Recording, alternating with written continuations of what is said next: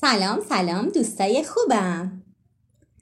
قانون گلدیلاکس چطور در زندگی همیشه با انگیزه باقی بمونیم؟ سال 1955 زمانی که دیزنیلند تازه افتتاح شده بود یه پسر بچه ده ساله اونجا رفت و تو قسمت شعبده بازی مشغول به کار شد. کم کم متوجه شد که عاشق کار اجرا. تو سالهای نوجوانی تو کلوبهای کوچیکی اطراف لس آنجلس کار می‌کرد. نمایش اجرا می‌کرد نمایش های کوتاه و با جمعیت های خیلی کمی که برای تماشا می اومدن.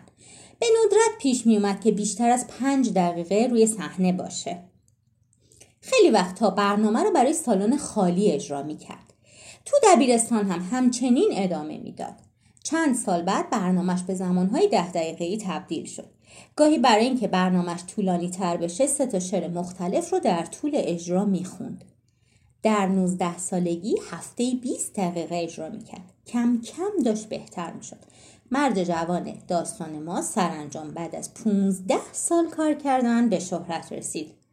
اون در عرض 63 روز به 60 شهر مختلف سفر کرد و برنامه اجرا کرد. سپس از 72 شهر در 80 روز بازدید کرد و در نهایت او به یکی از موفق ترین تنز پردازان زمان خودش تبدیل شد.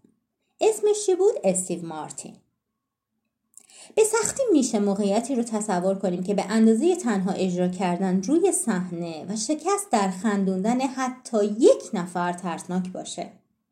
با این حال استیو مارتین به مدت 18 سال هر روز با این ترس روبرو می شد. به گفته خودش ده سال به یاد گرفتن گذشت چهار سال به اصلاح شدن و چهار سال به موفقیتی چشم چطور عادتهایی خلق کنیم که ما رو به طرف خودشون بکشونند نه اینکه کم کم محو بشن؟ خب دانشمندان سالها در حال بررسی این مسئله هستند. با اینکه هنوز چیزای زیادی برای یاد گرفتن وجود داره اما یکی از اساسی ترین یافته ها اینه که راه حفظ انگیزه و رسیدن به اوج اشتیاق انجام دادن وظایفیه که میزان دشواری قابل کنترلی داشته باشن. یعنی چی؟ مغز انسان عاشق چالشه اما چطور چالشی؟ چالشی که میزان دشواری اون مطلوب باشه. اگه شما عاشق تنیس باشید و در برابر یه بچه چهار ساله بازی کنید خیلی زود خسته میشید. در این حال اگر در برابر راجر فدرر هم بازی کنید خیلی زود انگیزتون رو از دست میدین چون بازی خیلی سخته. حالا تصور کنید در برابر کسی با توانایی های برابر با خودتون بازی می‌کنید. چند مرحله رو می‌برید و چند مرحله رو میبازید. اینجا اگر واقعا تلاش کنید شانس برنده شدنتون زیاده. دشواری این چالش قابل کنترله و نمونه ای از اصل گلدیلاکسه. قانون گلدیلاکس میگه انسان ها بیشترین میزان انگیزه رو زمانی تجربه می‌کنند که مشغول کاری باشند که با تواناییاشون همخونی داشته باشه. نه خیلی سخت باشه نه خیلی آسون. دقیقا متناسب باشه.